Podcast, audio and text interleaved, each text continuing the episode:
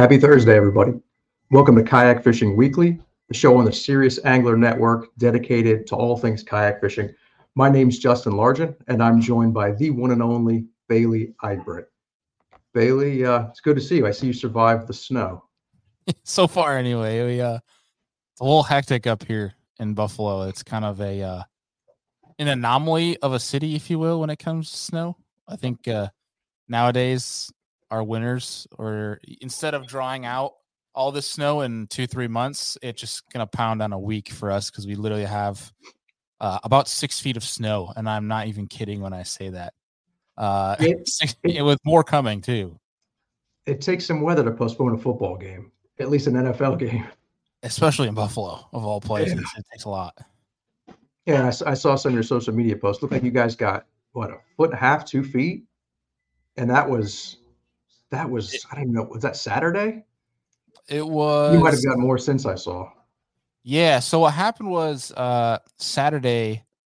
We it was when the storm started because I was actually on my way home from Houston. I had a trip uh, this past week in Houston.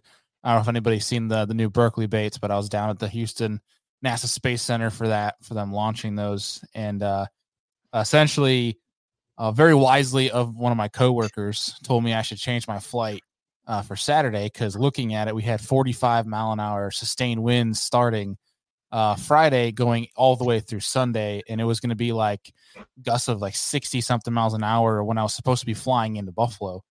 And uh, there's no way in heck, even if they're going to go, that I'm going to be on that plane.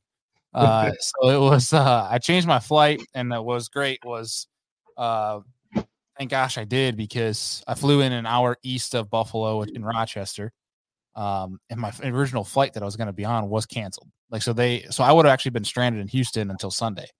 But I was glad I was because I could get home to you know the wife and be able to like help with the house and everything with the snow coming in. Um, but I had to drive in and but I got a rental car and drove home Saturday through the winds like it was well the first time I think since I took my road test when I was 16 that I actually ever had two hands on the wheel. The wind was that strong, dude. It was it was pretty wild. Um, but uh, when it started snowing from there, man, and like overnight we had a good probably two, two and a half feet. And then since then we've gotten double that at least. And we got another two, three feet on the way starting tonight. Uh, so it's been like constantly just uh, we lost power at one point. Thankfully that didn't take long to come back on. Um, lost internet for a decent amount of while, which honestly a total side tangent was was really nice because my wife and I just sat on the couch, talked, read books, and just like put the electronics away. It was super refreshing.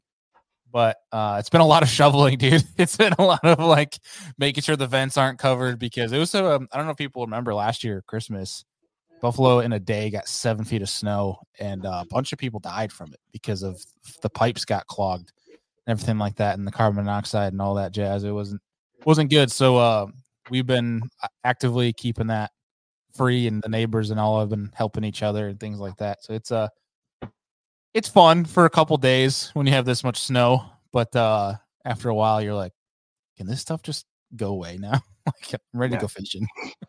yeah, we I, I after hearing that I shouldn't complain. We we don't get nearly the weather down here in Virginia that you do. We got maybe two or three inches where I am, and it's still enough to shut down school for two days. But you know, it's nothing like that. You know, the weather, I think we had temps drop down maybe into like double digits, like we had, I think, teens for probably the first time this year. And, you know, so it's not pleasant, but I know it's nothing like what you guys are dealing with. So, yeah, it makes it's me feel a little better about our weather. Yeah, man. I've had a few guys from, uh, on Al- uh, from Alabama that I've been talking about because they're getting pretty cold temps down that way too. Uh, like Tennessee and stuff have been in the teens. Hmm. Um, but I was sitting there, I'm like, hey, you guys, you guys want to trade? and I don't think anybody wants this this amount of snow. And we're actually on a um, from Saturday, Sunday, I think it was Monday too. We were on a travel ban. Like we weren't allowed to be on the roads. Like police officers were actually giving out tickets if you were on the road. But we have a statewide travel ban now, where highways and everything are closed off through Buffalo uh, currently. So like if we literally can't leave the house and Shoot. So it's it's pretty crazy stuff, man. But thankfully, well, there's like a plow for every street here in Buffalo right now, keeping some stuff open. Well, stay safe, dude.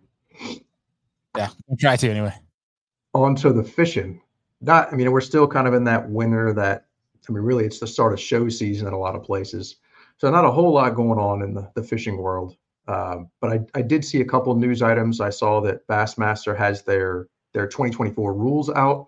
Uh, I'll be honest, I have not gone through and read them all yet, uh, but I know that's that list is out. And then, if I'm not mistaken, the the registration is open for that first event. I believe it's in February on Lake Murray. So, a couple points there. Uh, but then we've got a little bit of news, and I'll I'll kick it to you for uh, for our our news. Yeah, yeah. It's uh, it it was it's been a like we started the show obviously in November. Uh, it's only been a couple months in, um, but essentially, kind of just to be blunt with it, is uh, um, essentially I'm stepping away from kayak fishing weekly here. Um, the goal from the beginning was always to have this be Justin's show because, um, one on the network we love having Justin on the team, and we the one of the reasons why I asked you to be a part of this is because one I think you do a great job of hosting. You speak really well. You have very well formulated opinions, um, and look at things with the right perspective. And I didn't anticipate it being only 10 episodes in, stepping away a little bit and giving him the reins. Um, but uh, as life happens, you know, it's like just being real about it. I just, it's come down to the point 2024 added on some things for this year that, um, looking ahead, trying to get ahead of it before it ends up bogging me down and, um, just due to time. Like it was just one of those things. Like we didn't have a, a kayak fishing weekly episode last week, and it was 100% my fault because I just have too much stuff going on. And at the end of the day, when you have so much commitments and one of the like when you're kind of overloading yourself, something is going to take a hit from that. And that was the one thing I'm trying to get ahead of here is I don't want kayak fishing weekly to take that hit. So I'm not going to become a stranger, but I am stepping away. Justin's going to be taking the reins. He's going to be ho- the host. He's going to keep this shindig going here. And I know everybody loves. Try. now you'll be you'll be just fine. And, and honestly, it's it's not like I'm going to be fully distant, whatever you know, like completely gone type of thing. It's you know, Justin and I are still going to work weekly with each other on this show, uh, talk over ideas. Justin and I talk as it is about fishing and, and stuff like that. Um, but we got the whole Serious Angler crew, operations wise, behind the scenes and making sure that Kayak Fishing Weekly is, is chugging along. And I know you have a great guest today, uh, who I'm a big fan of because I feel like he fishes similar similar to me. So uh, it's going to be fun to come back and, and listen and I'll, I'll I won't spoil that. I'll let you announce who who the guest is going to be for today's show. But um, the news is that I am going to be uh, stepping away from kayak fishing weekly for a little bit. Um, if I got free weeks, definitely gonna try to sneak my way onto some shows if Justin will let me. He might fire me in oh, sometimes yeah. and tell oh. me to screw off, but. No, ba- uh, Bailey knows I'm going to be calling him nonstop and texting him behind the scenes. Hey, what do I do? I've, I've got a technical issue. It uh, that's, that's, the fun yeah, this, part about podcasting. You, you're you're kind of an OG when it comes to this. I'm I'm still learning, so apologies in advance for all of the screw ups. hey, that's the one thing about podcasting, man, is it's full of screw ups. It's just uh, how you can roll with them, I guess, and just make do. I mean, when uh when I started Serious Angler, it was literally off of a piece of crap computer and a Zoom, uh, like a Zoom. What do you call it? Yeah, the, the pro the software. Like I'd get people on a Zoom call and I literally would have to re-log in four different times because it would crash. And I like people, I think people just began to hate me for a little bit because I was like, "Hey, do you mind hopping back on?" And like we did to finish the show, and it was like it was bad. So this is like an honest, perfect upgrade.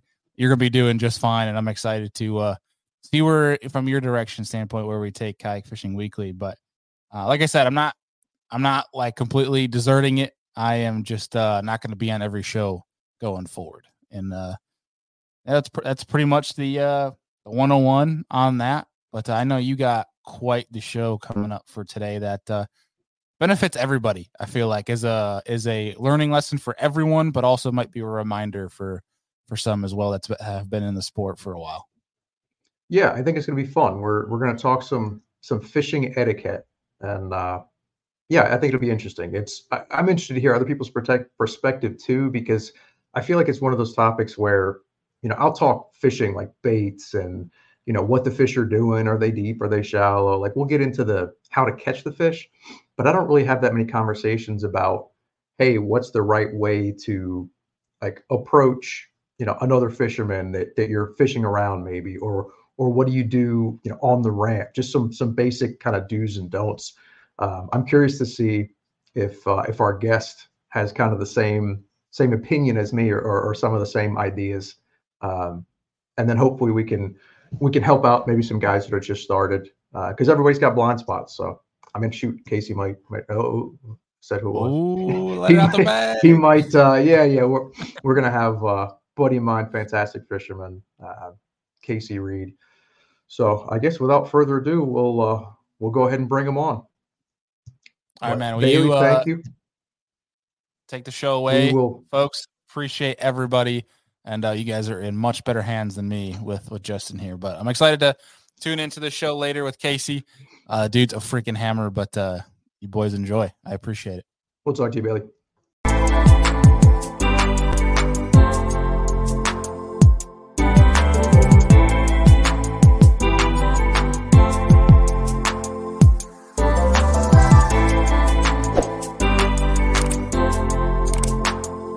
to bring on a buddy of mine and a fantastic angler that I think many of you, if not all of you, uh, will recognize.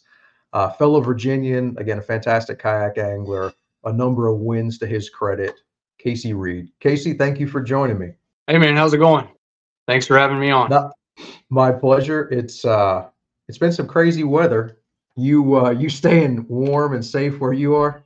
Yeah, it's not too bad here. I mean, it's it was really cold today. Um, you know, got a little bit of snow and ice still on the ground, but um, nothing quite compared to uh, what Bailey was talking about. Um, I, I wanted to ask him if all them smallmouth were worth uh all that snow, but I guess I guess it is because I I couldn't deal with all that snow. I don't care how good the fishing is. I'm, I'm the same way. I I'd love to catch big smallmouth like that all the time, but I I the number of months that you can't even get on the water if you want to, I I just Yeah. don't think I can do it.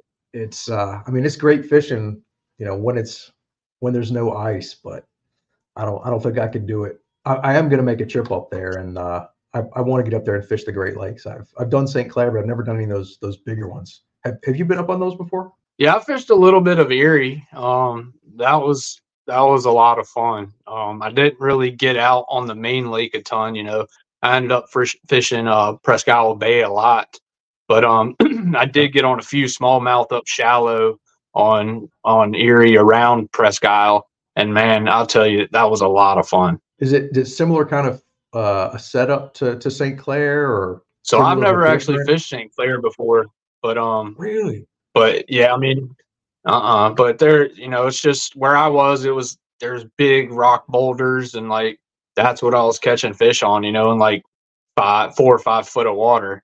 And unfortunately, that was during the tournament, and all them fish just, I guess, the sun came up and they moved out deep. And you know, I had about five bites pretty early on, and then they just kind of disappeared on me. I lost three of them, um, but they disappeared, and I I couldn't get another bite the rest of the day. I guess I just didn't go out deep enough after that. Gotcha. Yeah, that's that is not my strong suit. That offshore fishing, you know, fishing, uh, looking at electronics and stuff. It's something I got to work on, but I can't really think of a better place to work on it than someplace where, you know, catching two and a half and three pound smallmouth. You know, those are considered small. You know, you catch a three pounder down here, that's a big fish. Before uh, before we go too far down the rabbit hole, um, what what we wanted to talk about today was some some kayak fishing etiquette and and some of it I think applies outside of kayak fishing, but just some some basic uh, do's and don'ts, some of the the unwritten rules um, that that hopefully will help maybe some some guys who are just starting out, and maybe some some you know saltier veterans, guys like us that have been doing it a while, but maybe maybe give us a little bit different perspective. Um, so yeah, some talking some unwritten rules, and and to me the the first one the maybe, the easiest one is is boat ramps. It's like what do you do on the boat ramps uh, as a kayak angler? Yeah, so I mean, for me, since I've gotten the trailer, it makes it a lot easier. Uh, but there's still a few things even with the trailer that I try to be cautious of when what I'm doing and you know trying not to just take up any space of any other boats that may be coming in or in, even kayak anglers or anything. But like for me i always try to get prepared in in the parking lot. Um, a lot of boat ramps will have a little area you know before you get to the ramp that you can pull into and kind of get ready to go. But if it's a real busy ramp i'm not even pulling into that area because it's taking you know it's going to take me at least 10 15 sometimes 20 minutes to get everything rigged and ready how i like it so i don't even like taking up that area um, with you know with, with, with me just sitting there kind of getting rigged so like i said i personally try to get get rigged in the parking lot somewhere pull in a spot you're out of the way of everybody and um, you don't have to worry about any of that Yeah, I But, think that's uh, the big thing. you know you got a lot of Sorry, sorry, I didn't mean to cut you off. Go, No, you, Go you for it. first. All right. Well, I was, I was just going to say that I, I think that that so i was the basic rule is is just kind of we keep stepping on each other, but I think the basic rule is is kind of be courteous, and you know a lot of times, uh, say that if it's a busy weekend, you know in the springtime especially, or if there's a tournament going on, there's a lot of people that need to get in the water, and you know even if you've got multiple lanes, you don't want to be taking up those lanes and slowing people down, and you know with a kayak it just it takes us longer. Like even like you mentioned with a with a big you know w- with a trailer it's still you know it's not like a bass boat where everything's contained. You unhook a few straps and you back down. You know it, it takes a little bit of prep time. And you know my trailer's not even as as nice as yours. Mine's you know I, I can't actually put the trailer in the water. So i'm i'm very similar to what you're doing. I'm i'm going to pull it in my parking space um, i'm going to do all the loading the the gear into the kayak. I'll I'll pull the kayak off the trailer and just have it kind of sitting to where I'm. I don't want to block the parking spaces next to me. Um, I want people, you know, other people to be able to to maneuver around the parking lot. But I've I'll have my my kayak on the Boonedox, and then I'm I'm throwing everything in, and and once I've got everything in, I'm I'm fully prepped. Then I'm walking it down to the water, and I'm I'm trying to make it as quick as possible hit the water, basically have the the wheels rolling, hop onto the nose, walk back, and then you know push off the ramp. I'm going to immediately pull my Boonedox, uh, the the landing gear out, and set those in the front, and then get the kayak off to the side.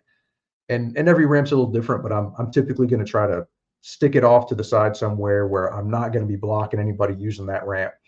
And then I'll you know, if, if I can find a place just to pull up on the bank or, or whether it's it's tying off on the end of a dock and then walking my, you know, I like to take my my Boonedox back to the car. But the big thing for me is just not being on that ramp any more than I have to. And I, I don't know if you've seen it, but I've, and I'm, I'm sure you have. We, I feel like we've all seen the the kayak guy, you know, back the truck down the ramp, and then proceed to take every individual item and load all that stuff while they're uh, while they're sitting there on the ramp. And you know when it's busy it's it's not it's not making anybody happy those those boat anglers you know they they're not going to have a very good impression of kayak fishermen in in general um, due to that one bad experience Yeah, I mean, you're exactly right. And one thing that you kind of hit on a little bit, which kind of reminded me, is like also when you get your kayak into the water, um, I've seen happen many of times. I've been guilty of it before, but I, I like to just pull my kayak right next to the ramp and let it sit there.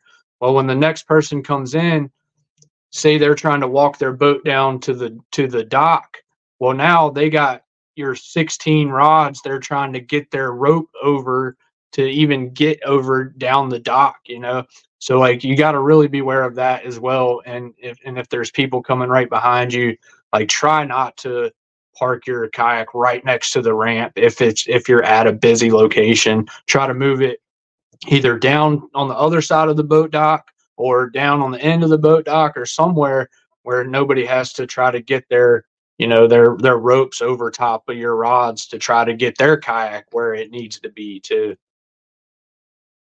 That's a good point.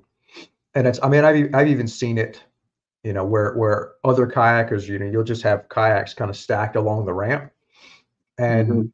you know it's not really a problem if if it's a you know kind of an off time like some of the fall tournaments where there's not that many guys out on the water um, you know and we're launching you know before dark and it's five o'clock um, you know it's fine to be there but for me if i'm if i'm doing that as soon as the you know i see that you know one of the boats pull up or, or somebody's potentially going to use it i'm going to get out of there and back away from the ramp a little bit and and for tournament fishing anyway all of our rules they're set up to where it's you're not breaking a rule by being off the bank. Um, you can you know you, what we don't want is to to be blocking the ramp. So you can push off you know we're not we're not allowed to start towards our spot and be half a mile away. But if you get 20 30 40 yards away from the ramp to where people can use it um, you know that that's perfectly within the rules and i think that's the smart thing to do it, it's avoid avoid messing up anybody's day before we even get out there Yeah, I mean uh, that's right. You just gotta. It's just be be aware of your surroundings when you're at the ramp. Like if you're at a really busy ramp, try to try to move as quickly as possible. Don't be in anybody's way. If you see you're in somebody's way and you can't really help that, just like kind of give them the head nod or at least apologize or you know let them know that you're going to be out of there in a second and you're sorry. You know the again we kind of prepped a little bit on this but i think the the big word of the day is going to be communication today um with with everything that we're going to talk about so like like i said if you're if you are seeing you're blocking somebody's way um just just communicate with them let them know um that way they're not sitting or they still may but hopefully they're not sitting in their truck cussing you out um for for taking two minutes too long or 10 minutes too long or whatever it is but just a little bit of communication goes a long way in those situations.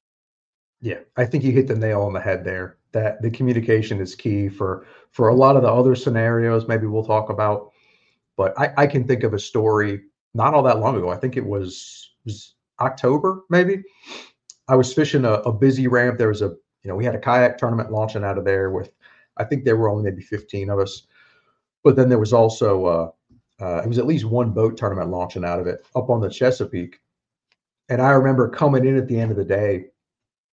There was a you know there's a line of boats you know guys that are that are getting ready, and a lot of these guys you know they're they pull up the boat you know the buddy runs and goes and gets the trailer, but there's there's some there's automatically a little bit of lag time, um, and I had the Boonedox, so while you know I was kind of in line and when I thought it was my turn, I I go to pull up and there's there was a guy I didn't know who he was, but he was sort of directing traffic, you know, from the shore, and he saw me pedaling up, and in in my head, I'm thinking, all right, I'm going to pop my Boonedox on, and I'm literally going to hop out. I'm going to be in the water for two seconds, and then pulling my kayak up the ramp and walking it back to the vehicle, and he's looking at me thinking, you know, I'm just going to I assume anyway that he thought I was just going to pull up and just start unloading all my stuff and you know take all day and clog yeah. up the ramp.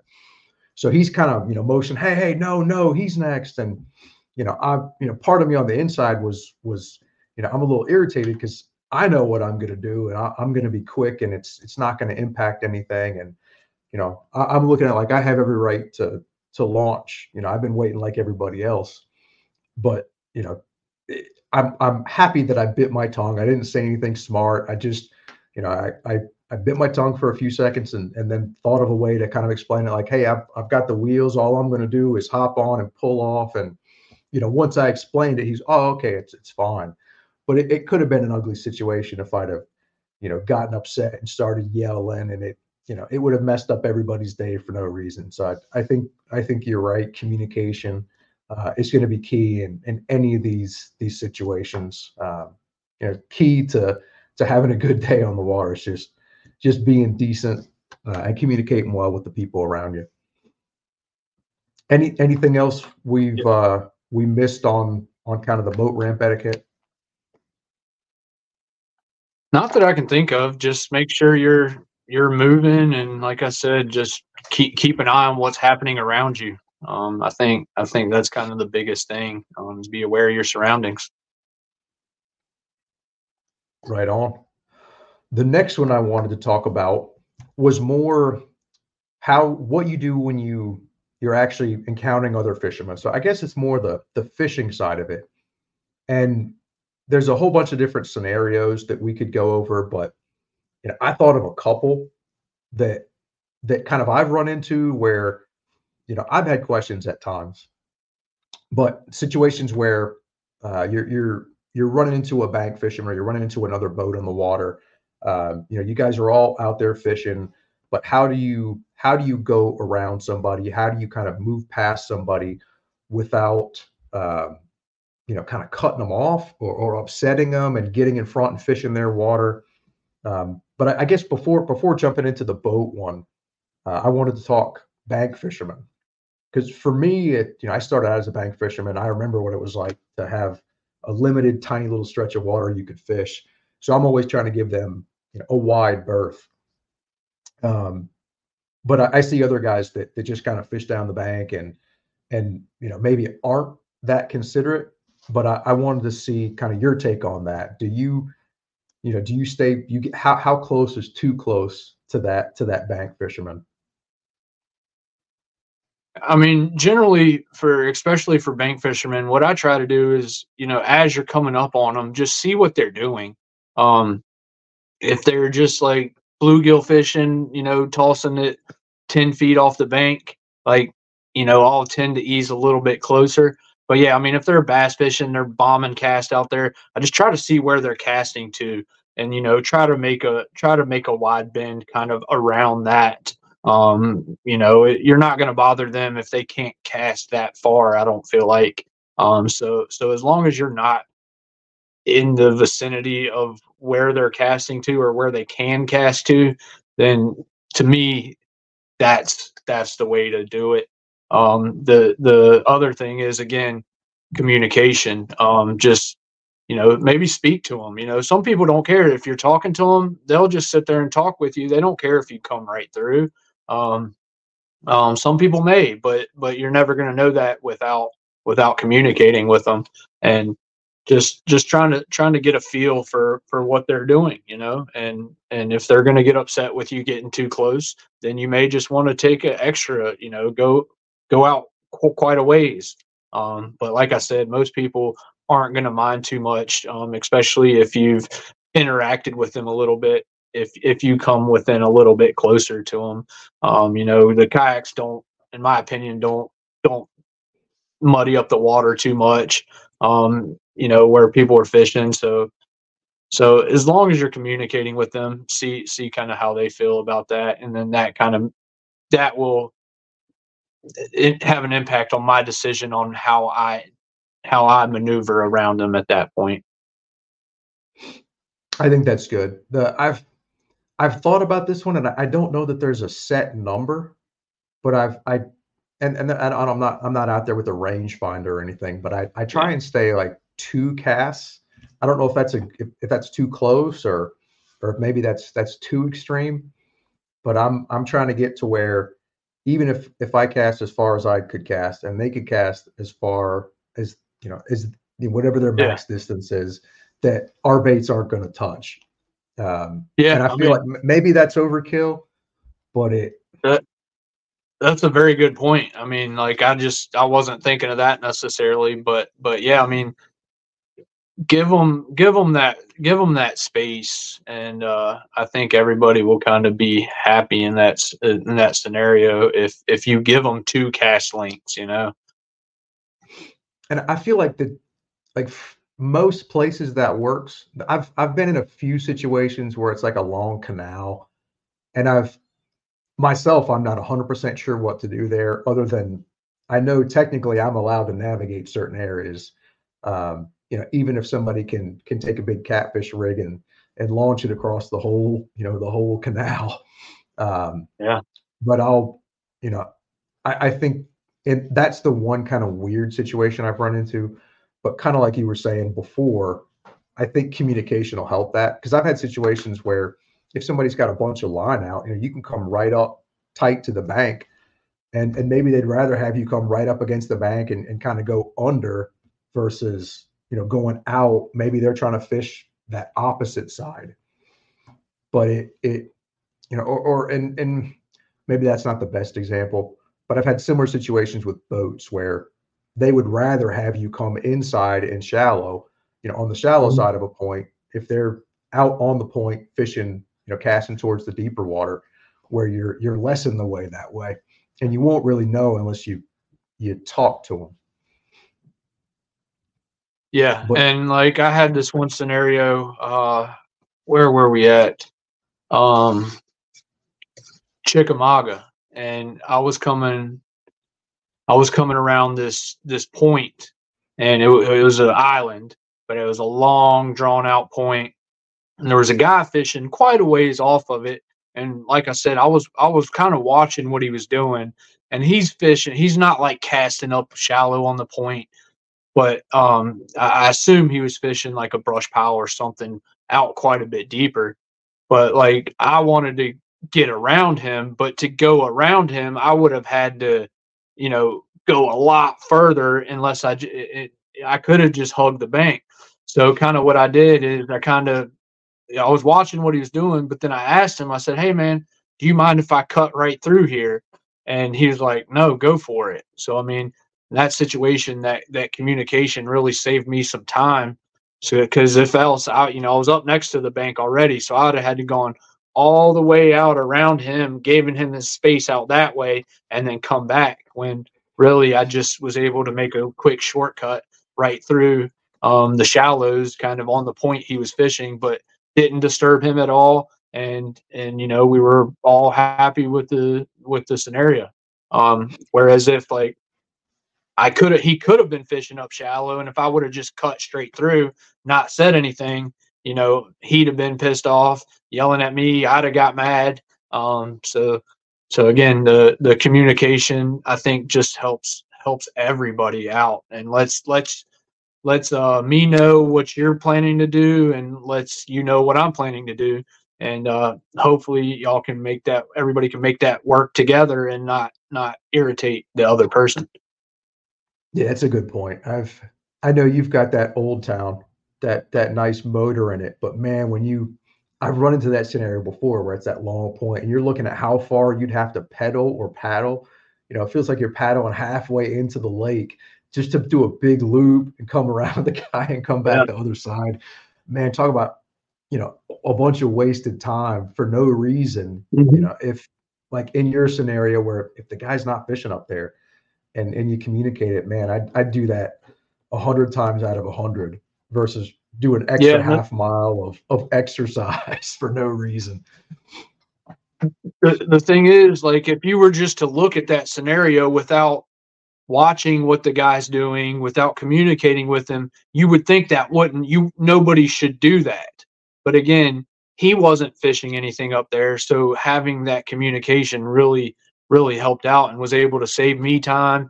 It made me realize that that he he wasn't going to get upset so like i've seen a lot of people that won't communicate and just go around them and then they end up wasting a bunch of time when they could have just done that and nobody would have been upset about it um you know so so yeah i mean i'm going to say that word communication a lot tonight but um but that's that's really key and in every single scenario we're going to talk about i'm pretty sure so Yeah, I I completely agree with that last point, and and communication's key. Uh, but I wanted to shift it in kind of a to a different scenario where you're you're encountering a boat, and I I, guess I've got two general examples. One where you're fishing down a bank and a boat or a kayak, another angler is coming towards you and you're going to meet. And then the second one uh, would be, you know, you're overtaking another fisherman or, or you guys are both going in the same direction. But I want to start with at least what I think is the easier one where you guys are are are going to meet. Uh, like for me, it, it's pretty similar to I approach it real similar to how I I would approach the bank fisherman, uh, just kind of giving them a wide berth.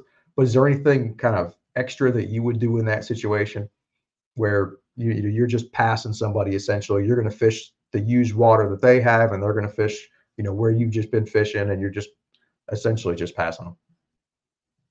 Yeah, I mean, so so to be real, in that kind of scenario is what I'm gonna do depends on what's happening with me that day. Like if I'm really catching fish and I'm really on them, I'm going to try to ease up, get as close as we can to that person without without getting too close and see or, or communicate with them and see who's going to give way to go around. Um, if I'm not on fish, if I feel like I'm not really on anything solid, I'll just a lot of times I'll be that first one just to go ahead and dip around and and kind of get out of their way. Um, but but yeah, like if I feel like I said, if I feel like I'm catching fish, I'm gonna kind of try to keep doing what I'm doing as long as possible. Um, but because you know in that scenario, somebody's got to give way at some point. You know, I mean, y'all can cross real exactly. close if you want, but that generally doesn't happen. Usually, somebody's going to give way at least a little bit, you know, to get around. And um, yeah, c- communicating with that person and seeing, you know, tell them, hey, I'm gonna I'm gonna go around. You can have it, you know. Or or I've had that scenario plenty of times where like I'm basically done fishing, especially if I see them having just fished that if I'm don't feel like I'm on anything, I'm probably just going to head to a different spot to begin anyways after that. Um, you know, nobody's at fault there. Y'all just happened to be fishing the same bank and came came across each other. So uh yeah, I mean, really for that scenario, like I said, it's just going to depend on how I'm feeling about the day, how I'm how I'm catching them, and and how solid I think the rest of that bank's going to be. Um, but but yeah, um, the communication. See, see, hey, you know, you want me to go around? You're going to go around. Um, just kind of, kind of get a feel for for what's happening, what the scenario is, and um, and then you can make your decision based on that. Yeah, and I, you ever, do you ever do you ever slow down? Like that's one thing I, I I'll even if I'm moving down a bank, if, if I really want to hit that stretch, maybe I feel like I'm doing something that's unique that, you know, I don't where I don't mind fishing behind somebody else. Um, there's situations where mm-hmm. I'll I'll just slow down and stop and let them keep going. And I I feel like in a lot of situations, if I'm not moving, then they're just and they are they're just eventually going to catch up. And I don't mind waiting for them to, you know, basically they're not having to change their speed or do anything. I mean, I, I guess technically in my scenario, they could stop too, and then we just have have a standoff play chicken until we have to communicate. But but is that something that you've ever done? Is it's just kind of slow down and right, I'm gonna I'm gonna hold my spot here, and then once they pass, I'll almost like protecting an area or, or trying to to guard it. Yeah, I mean it's it's really a big thing to to watch other people, not to like get information from them or see how they're catching fish or anything, but just to see what they're doing. And if they're moving through an area, if they're throwing a crankbait and you've been slamming them on a on a shaky head, like yeah, I mean let them let them go through there, you know, let them buzz through there, and then that way they're out of your way. You can come in behind them and hopefully catch all those fish that they missed, you know. Um, so so like paying attention to that sort of thing i think is a is a great tip not necessarily what this exact show's about but um but yeah i mean being able to watch watch what what the other anglers around you are doing and and how they're moving through areas um, definitely determines uh, how I'm going to fish an area or if I'm going to fish an area. Cool. So so now the the trickier one, at least to me, where you're you and another fisherman are are fishing down the bank, and maybe you're you're just moving a little faster. Maybe they're they're fishing something finessey, fishing slow, and you're you know even if it's a bass boat you're slowly overtaking them and you're gonna you're gonna pass them and eventually uh, have to make a decision on you know do i do i pass them and and and kind of move in and, and fish that area ahead of them. And, and i feel like it's a it can be a gray area because on the one hand they're going slower you're going faster. But on the other hand you know if you come cutting right in on somebody um, you know, dip right in front of them, even if you're you're fishing faster. You know, it, it's a good way to upset some people. So I, I, guess maybe a shorter way to ask the question is is what what constitutes cutting somebody off? What's how close is too close? Kind of how how would you approach uh, a scenario like that? I mean, so if if I'm going to kind of overtake somebody and continue to work down the bank or whatever it is that that they're fishing, what I'm going to try to do is give them a really wide, you know, pass them at a really wide angle, and then you got to get like I don't know what the yardage is or you know the how how long, but like you got to give them a lot of space or else you are going to make some people mad doing that. Um, so just just try to try to give them plenty of room, get around them, make sure make sure they have plenty of what they were fishing left. You know, if if you see you're coming to the end of a little stretch, like maybe maybe it's not even worth doing it at all if you're just gonna upset them. Um, if if you if you just hop hop directly in front of them um communication communicate yeah. with them like yeah and i'll i guess this is as good a place as any i had a a situation that kind of made me stop and think because i, I feel like in that situation it, it's a little bit situation dependent maybe that's a better way to say it um you know it's mm-hmm. it's one thing to me if i'm if I'm moving pretty quick and they're just fishing super slow, you know, a lot of kayakers that do really well like to finesse fish and really just beat a spot up. And if they're going really slow and I'm humming down the bank, you know, using the motor, you know, fishing fast, a spinner bait or something, I'm I might come in a little closer than I would if if we were both really similar, kind of fishing the same speed. Um, if we're fishing the same speed, I feel like I have to give them more space. But if I'm going pretty quick, mm-hmm. uh, you know, I get a I get ahead of them or away from them quicker, and I, I don't feel like I'm I'm messing with them. You know, if they're maybe fishing real slow and it's going to be 20 minutes before they even catch up to the area where I'm I'm going to cut in and start. But I did something that I think was, you know, in hindsight was was wrong uh, up on Cayuga earlier this year and it it was a similar situation to kind of the hypothetical there where you know another fisherman's going down the bank and i had a couple of specific targets identified i think it was post spawn fish and i'd seen them up shallow caught a few fish on a dock and i i first encountered the other angler you know i don't remember his name but we you know we chatted a little bit about the day and neither of us was, having a really great day um, but you know i i continued fishing a couple docks uh, where we initially talked. And then he moved on. And I didn't run into him until probably half a mile, uh, maybe even more than that, you know, down the bank uh, where I, I finished the little stretch of docks. And I was like, all right, I'm going to make a run to that one specific overhanging tree. And I, I think my mistake was I didn't communicate. So I, I, I went directly from that stretch of docks to that tree. I didn't stop. I pedaled as hard as I could the whole way. You know, it's in a tournament, so I'm trying to save time. And I got, you know, he by the time I I got to where he was, you know, he'd just been slowly fishing down that whole bank. But I came in and it was probably it was maybe 50 to 100 yards that I came in and just went straight for that tree. And I thought I heard him mumble something under his breath. I mean, we were, we're still fairly far away, but when I thought about it after, I was like, ah, that all I had to do was say something. Well, like like we've been you know, you've been harping on that communication. All I had to do was say, "Hey, man, um, you know, I know you're fishing down this bank.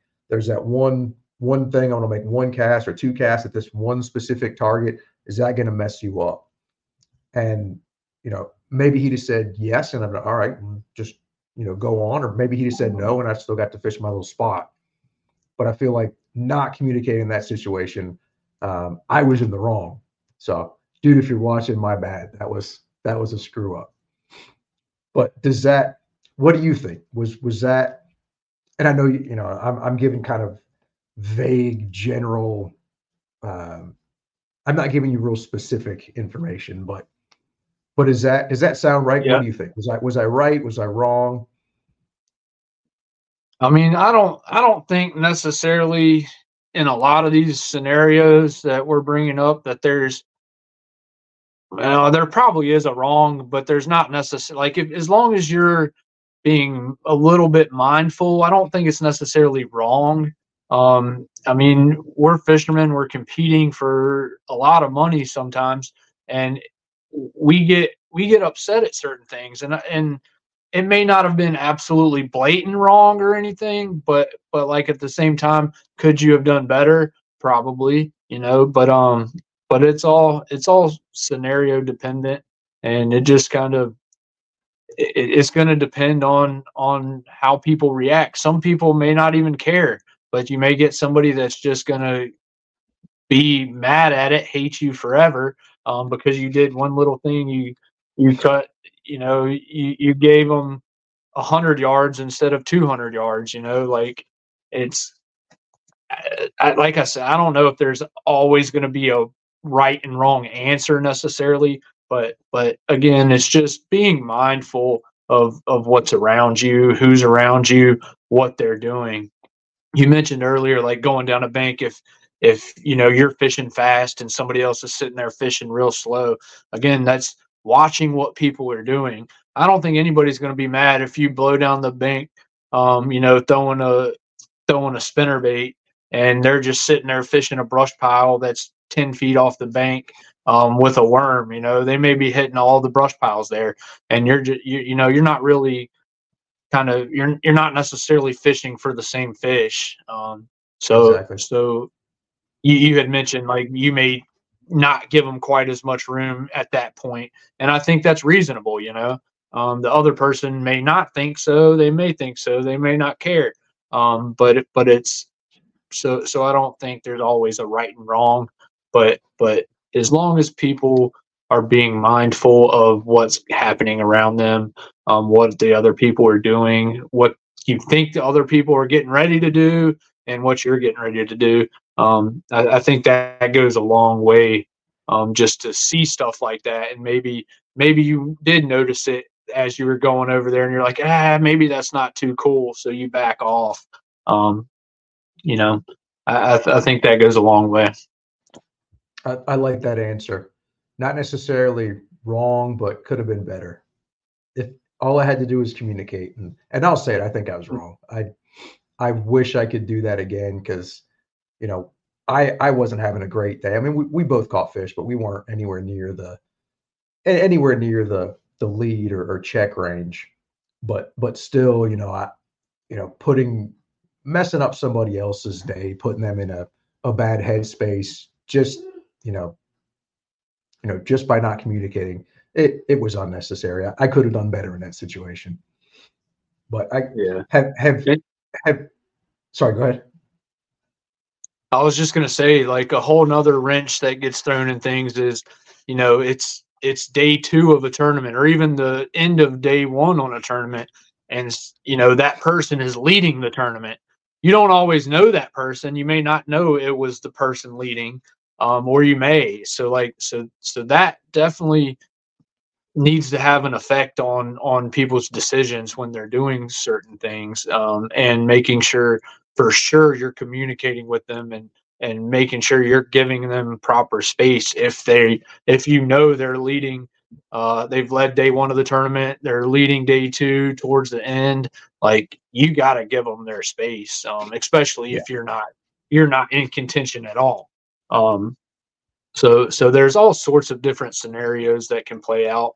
But um, but yeah, be try to be aware of of if if there is the person that's leading the tournament or in the top three or five or ten or whatever it is, um, you know that that's going to determine how much how much space you should give them, um, you know, that day.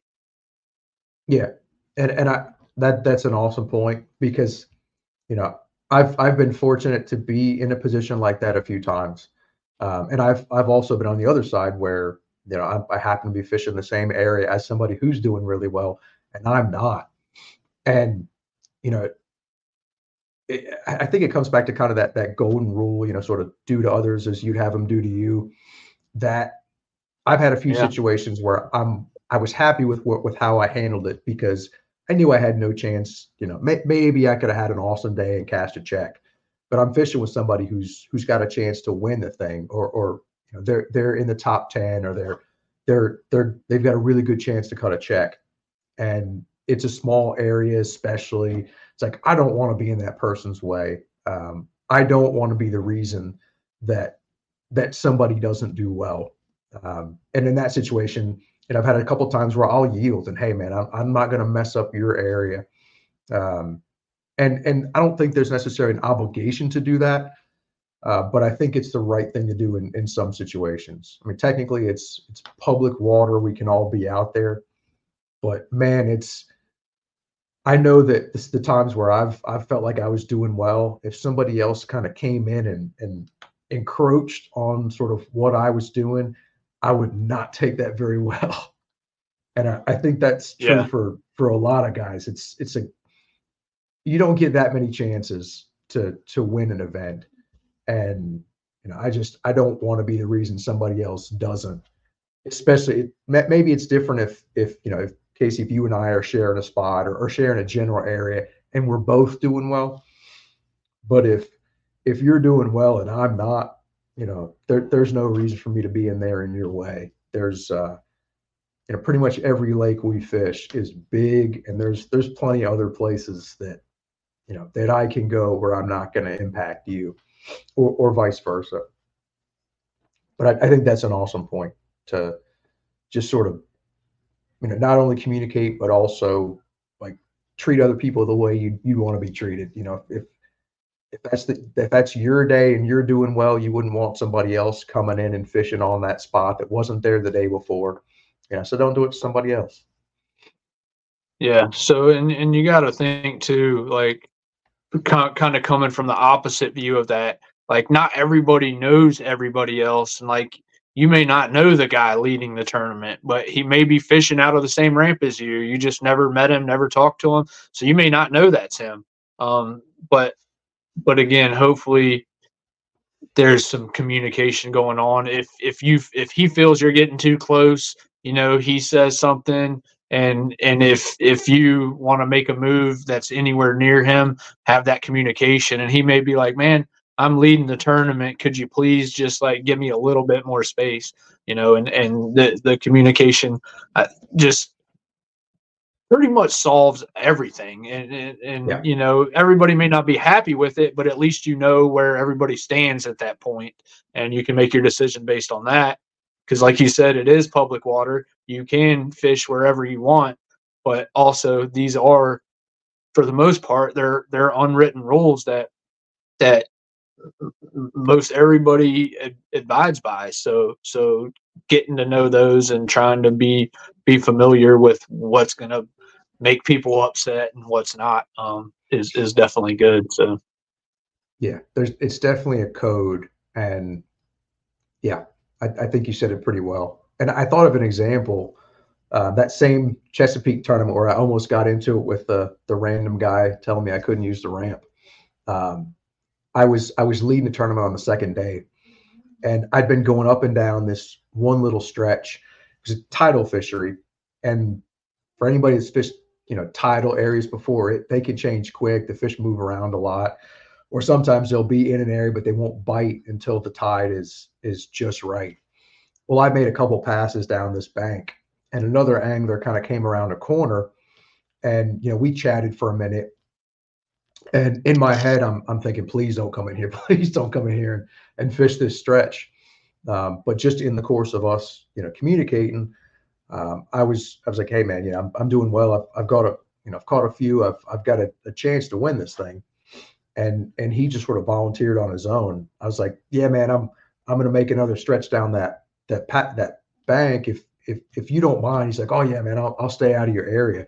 And he just kind of yielded and, and fished another area well, you know, me, I went my literally my very next turn and passed down that bank. I caught three fish and filled out my limit, uh, or maybe it was two. I, I, don't, but I filled out my limit, like literally making the exact same pass I've been making for two hours. And uh, you know, I didn't forget that. I, I went up and thanked that dude at the at the award ceremony because you know if he comes down that bank and and he you know happens to put his bait in front of that fish at the right time and catch those fish um, you know, maybe I don't end up doing well. So it, it's kind of it's kind of a two sided coin. But that, you know, I'm I'm super grateful for that that dude for yielding to me, and and I can you know, when other people are in a situation, you know, I want to be able to do the same thing that that he did for me. But let's let's shift. I've got another another scenario that um, that I think could be interesting. I've I fished the Potomac a lot.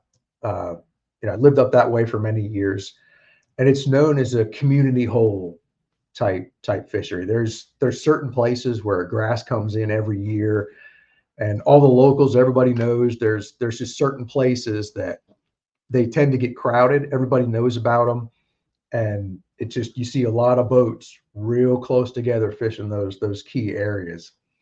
But what what are your thoughts on those community holes? Is it is it different rules to the same rules kind of that we've been talking about apply in those? What what do you think? I mean to me it's definitely a little bit different rules when it when it applies to community holes. Um, it it, it kind of depends. Like there's some community holes that not necessarily everybody knows about, but locally, you know, it's a community hole. Um, there's some community holes that just kind of pop up during a tournament. Like I, I had a I had a scenario that kind of played out at uh, on the Mississippi River and there was a little bridge and you know i saw people catching fish there during practice you know i saw like five people sitting there during practice catching fish. Um, during the tournament i had went by it the first time there was like three people sitting there. Um, it was a it was a place where you could there was some big fish that rolled through there but you could for the most part go there and fill out a limit pretty quickly um, so I had started at another spot, and unfortunately, it wasn't hitting like it had been during practice. So I decided to go to the railroad bridge to try to catch a couple fish. Um, you know, I show up, there's like five or six people out there. You know, they're fishing, fishing the rock on the bank. They're fishing the the the pylons there. Um, you know, it's just it's a clear community hole in in my opinion. Um, and I don't know. I, I guess I could have been a little bit in the wrong in this, but so I I pulled up and just you know there was nobody fishing the that one pylon, so I kind of pulled up to it and started fishing it.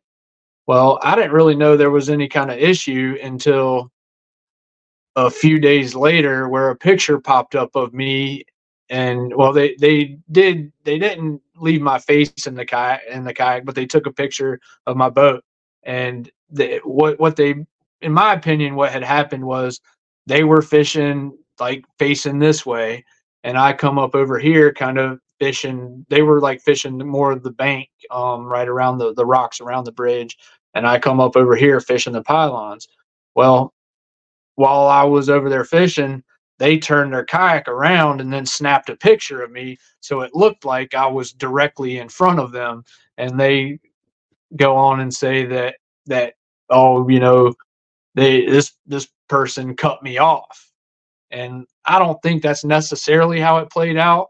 I may not have been 100% in the right in that scenario but um again some communication be like hey man I'm going to jump through fish this real quick he would have been he could have been like no i'm getting ready to fish that you know? He was pretty close to it um, but again there was also four or five other people sitting right there in that same general area all fishing kind of the same thing um, but but yeah i mean as far as like the community holes i, I think it, it is what it is. It's a community hole. People people are going to show up and fish it you know? Even people that aren't in the tournament you're going to have people there showing up throughout the day fishing it.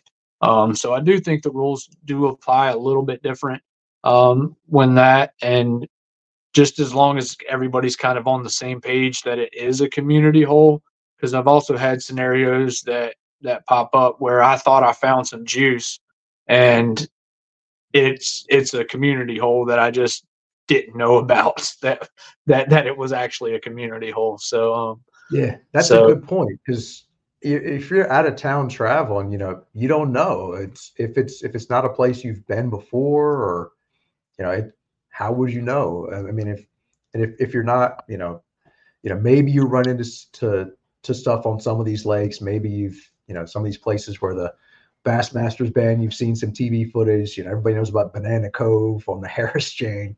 Like there's some stuff that's publicized, but not everything's like that.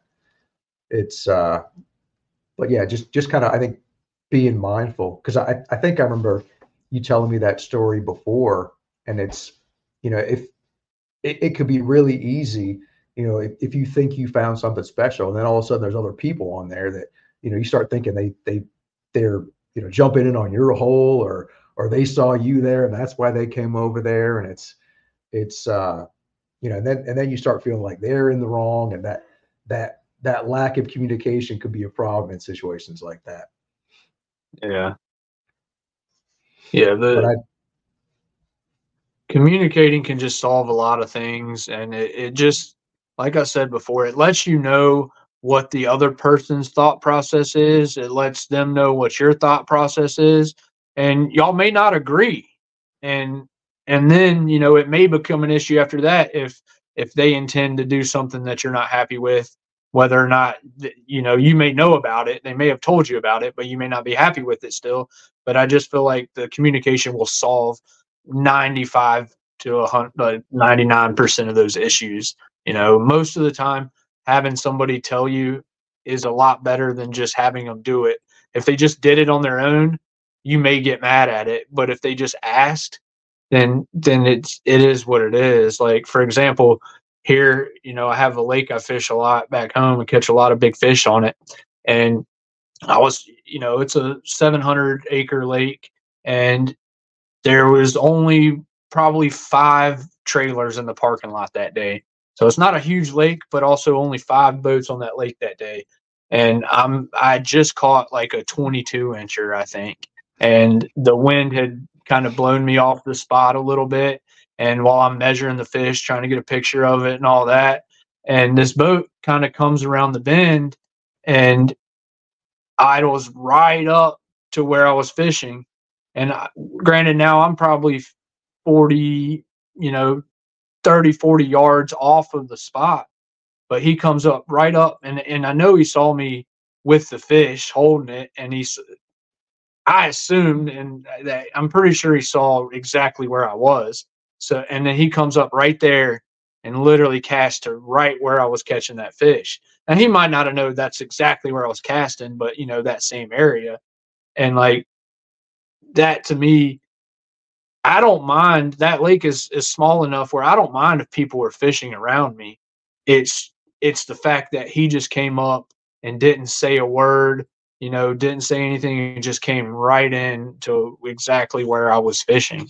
Um that's and then I got triggered at that point, and then we had a bunch of words. Like I I got really mad, he got really mad, and um, you know, it, it, in that scenario, I think I probably could have handled it better, but I think he could have handled it better by just saying, "Hey, you know, this is an awesome spot. Like I, I caught a fish here this morning or something. You mind if I make a cast here?" And you know, I'd have been more than happy with that. But because he didn't say that, I now looked at that spot as mine, and he was intruding on my spot. Um, you know, but uh, but I think that, that just a few words would have changed that whole how that whole situation played out. So I think the biggest takeaway from anybody listening to this is is just try to try to be aware of your surroundings, what other people are doing, and communicate with them as best as possible. That's well said.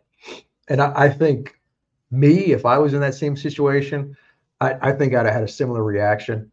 Um, you know i'm not advocating you know getting into shouting matches with people or anything like that but at a certain point like especially if i'm holding a big fish like i just caught a fish there and you know it's it's clear that the wind is pushing me away and, and then somebody else goes right to it.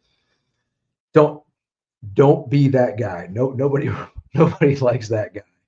Um, Yeah. but you're 100% right. I mean a little bit of communication and maybe you you know you you wouldn't have been happy but it would have um, it would have diffused the situation. Because man 22 inch fish i don't catch very many fish 22 inches. But uh, you know I, I catch a giant fish and especially you know i know you like you, you- you're great at the offshore fishing. And uh you know those types of places will hold multiples and you know to, to have somebody else Uh, the only thing that would make it worse for me is if is if while I'm still measuring that fish, you know, I, I get my photos and I release it and then I turn and then he catches another giant off of it. Oh, I'd have been even. I, I don't know what how I would have handled it, but it would not have been pretty. Yeah, yeah. But I So in that in in that scenario, like it was funny because like we we were both heated.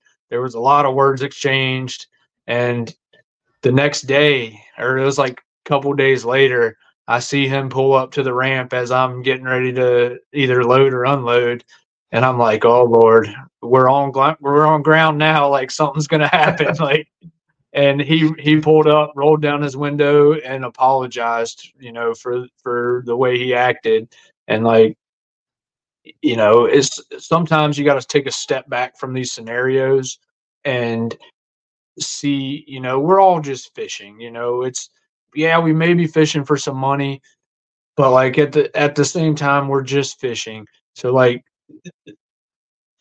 don't get too heated in those scenarios. Take a step back. You may see that you were in the wrong in that scenario, you know, but but in the heat of the moment, you know, you may not feel that way.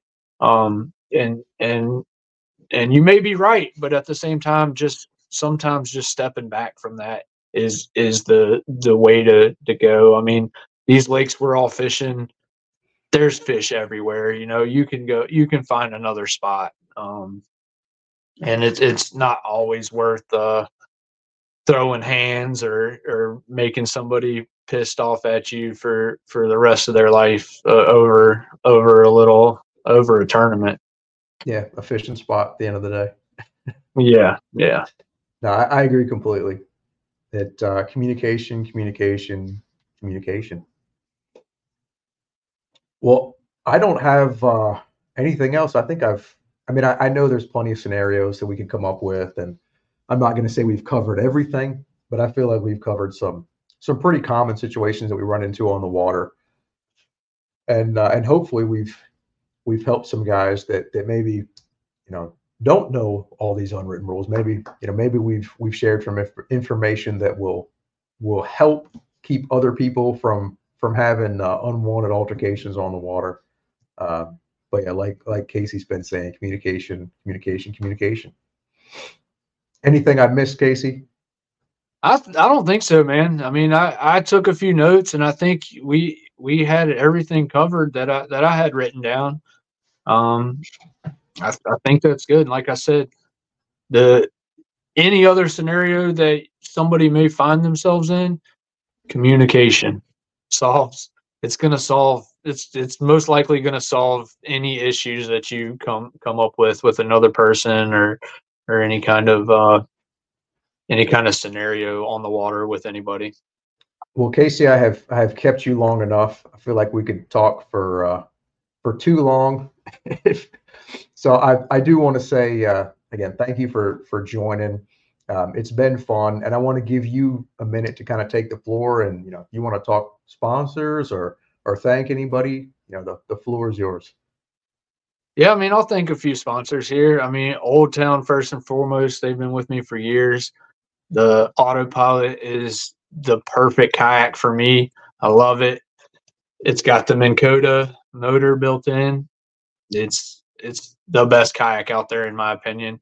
Um, Humminbird, uh, Dakota Lithium, and Fish USA. Um, I got a a bunch of sponsors, but but we'll just hit on those for right now. Those are those are w- what keep me going on the water, what allow me to catch fish offshore, and what you know Minn keeps me spot locked out there, um, in no matter the conditions. Um, but I appreciate you having me on and let me thank some sponsors. And uh, dude, it was a it was an awesome show, and uh, um, I think uh, Bailey's left it in the right hands to to kind of take it over and and and run it by yourself, man. I'm I'm pumped for you and excited to see where this thing goes. I appreciate that, dude. We'll we'll definitely have you back on. Sounds good. All right, man. Take care. That was Casey Reed um, talking fishing etiquette. So I always love uh, talking to Casey. He's he's a guy that I looked up to since I started tournament fishing. Uh, when I when I first started, he was one of the guys that was always standing there you know, getting a, a check or a trophy. Um, so I've uh, I, I've enjoyed you know getting to know him better and uh, and getting to to pick his brain a little bit. So I'm sure we'll we'll be talking to him again before too long. But we have reached the part of the show uh, which we do every week, an opportunity to highlight some anglers for their on the water exploits. And uh, you know, it, it's still a it's still kind of a slow time of year. We not too many places where there's tournaments going on, but we do have a few. But it's time for the the kayak kings and queens of the week. So without further ado, first king of the week, Thomas Woodring. Hopefully, I'm pronouncing that right, Thomas. Uh, but Thomas won the Florida Bass Nation Central Region Tournament that was held on January 7th on Lake Parker. He put up a total of 88 inches. Uh, it's a respectable, respectable number everywhere, enough to take home the win. So congrats, Thomas, our first kayak king of the week. Second, also out of a, a, a Florida-based tournament, uh, this time the Florida Bass Nation South region. They had a tournament January 6th, and Mr. Chris Mitchell won that tournament with a total of 83 and a half inches. Again, taking home the win.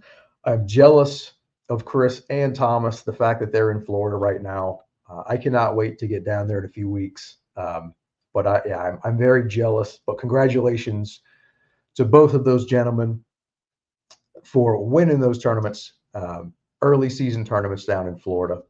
And then I wanted to sneak in a third king of the week, a uh, another tournament angler that you might recognize. And he just posted something that I thought was really funny uh, on social media. So Garrett Morgan is my third king of the week. Um, I found this video on Garrett Morgan Outdoors, his his Instagram account, and it was just a video of him in his old town canoe. Uh, looked like he had his kids his family, and he's using that Old Town canoe as a sled, uh, taking advantage of of some snowy weather. I thought that was funny, and I wanted to give a shout out to uh, to Garrett for finding another use for uh, for his Old Town kayak. So congratulations to our kayak kings of the week, and if if you know somebody, you want to nominate somebody, please do. Uh, you know, I, I try to scour social media and and look for things, but I don't. I, I do not promise, uh, or I cannot pretend to see everything. So if if anybody out there knows of somebody who's done something cool in the kayak fishing world, uh, whether it's tournament fishing or just they've they're they're putting out good social media content, have a, a cool video, anything that you like, feel free to to drop us a line over at Kayak Fishing Weekly. You can hit up uh, me on on my socials or Bailey. Uh, but let us know if you've got somebody that you want to nominate for a kayak king or queen of the week. And that, I guess that'll that'll wrap it up. Um, big big show for me. First time sort of having the reins myself. Um, I want to say thank you to Bailey for for giving me an opportunity to join the Serious Angler team. Uh, we'll be working together. I promise you will see Bailey. Um, you know, not not just on his other shows, but he's he's going to be a, a, frequent visitor on Kayak Fishing Weekly. Um, so I'm I'm very grateful to him for the the opportunity, and uh, hopefully we will uh, we'll keep things moving in a positive direction on into 24. I'm looking forward to the you know warm weather that I'll hopefully find in Florida in a few a few days. For everybody who is uh, is dealing with with crazy weather with cold temps, be safe, stay warm, and uh, we'll see you next week.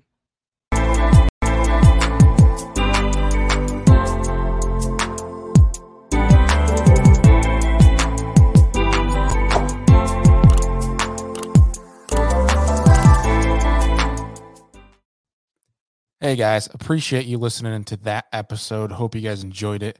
If your application that you're listening to this episode on uh, allows it, please give us a rating and review. It helps us out big time, get shown more on the platform that you're listening to, and it helps us grow the show. And if you get some time, check out the other podcasts on the Serious Angler Network. And of course, have a great day.